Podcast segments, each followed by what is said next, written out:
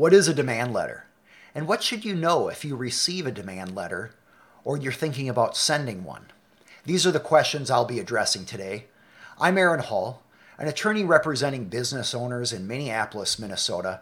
You can learn more about me at aaronhall.com, and please see the description below for a important disclaimer.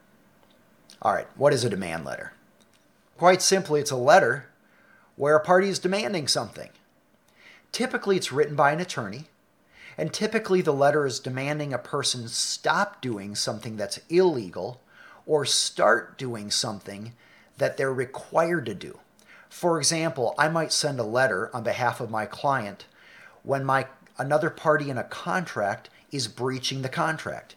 And the letter would say, on behalf of my client, we demand that you stop breaching the contract. Or, for example, a letter might say, We demand that you stop infringing my client's intellectual property rights.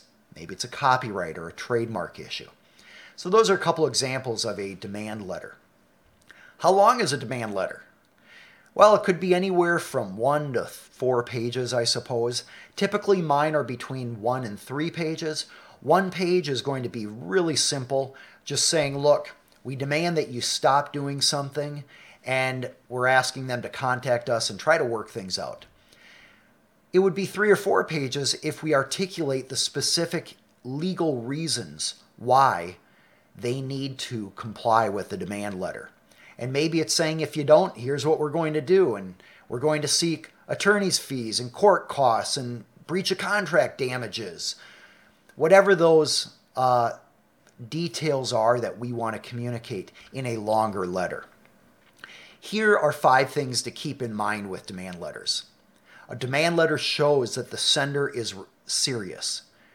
If a sender of a demand letter has hired an attorney, they're clearly spending money to protect their rights, and it demonstrates that they're more serious than if they're just emailing or calling and making legal claims themselves. Second, a demand letter is generally seen by the court as a sign of good faith. It demonstrates that the parties are trying to work things out instead of going straight to litigation by suing in court. Third, keep in mind that the wording in a demand letter can be used against you. That's often why it's written by an attorney, because you want to be very careful about what is said in a demand letter. As the old saying goes, whatever you say can and will be used against you in a court of law. Fourth, sending a demand letter may save you time and money in the long run. And that's because if you can avoid litigation, which is expensive, stressful, and distracting, a demand letter can help you try to work things out in negotiation.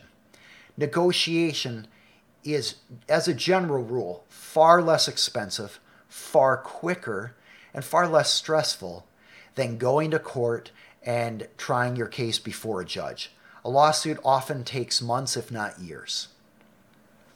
Fifth, don't ignore a demand letter. If you ignore a demand letter, you're basically saying to the other side, I'm not going to respond to you and try to work this out. And that often leaves them no choice but to sue you. So by responding timely to a demand letter or having your attorney respond to one, you're able to try to work things out without expensive and stressful litigation. I've written an article on my website at aaronhall.com. You can click the URL in the description below to see that. And uh, if you have questions, check out my website, check out the links below, and you're welcome to subscribe to this channel for other educational videos like this. This video is subject to a disclaimer. Please see that disclaimer below. And thank you for joining me today. I'm Aaron Hall. Learn more at aaronhall.com.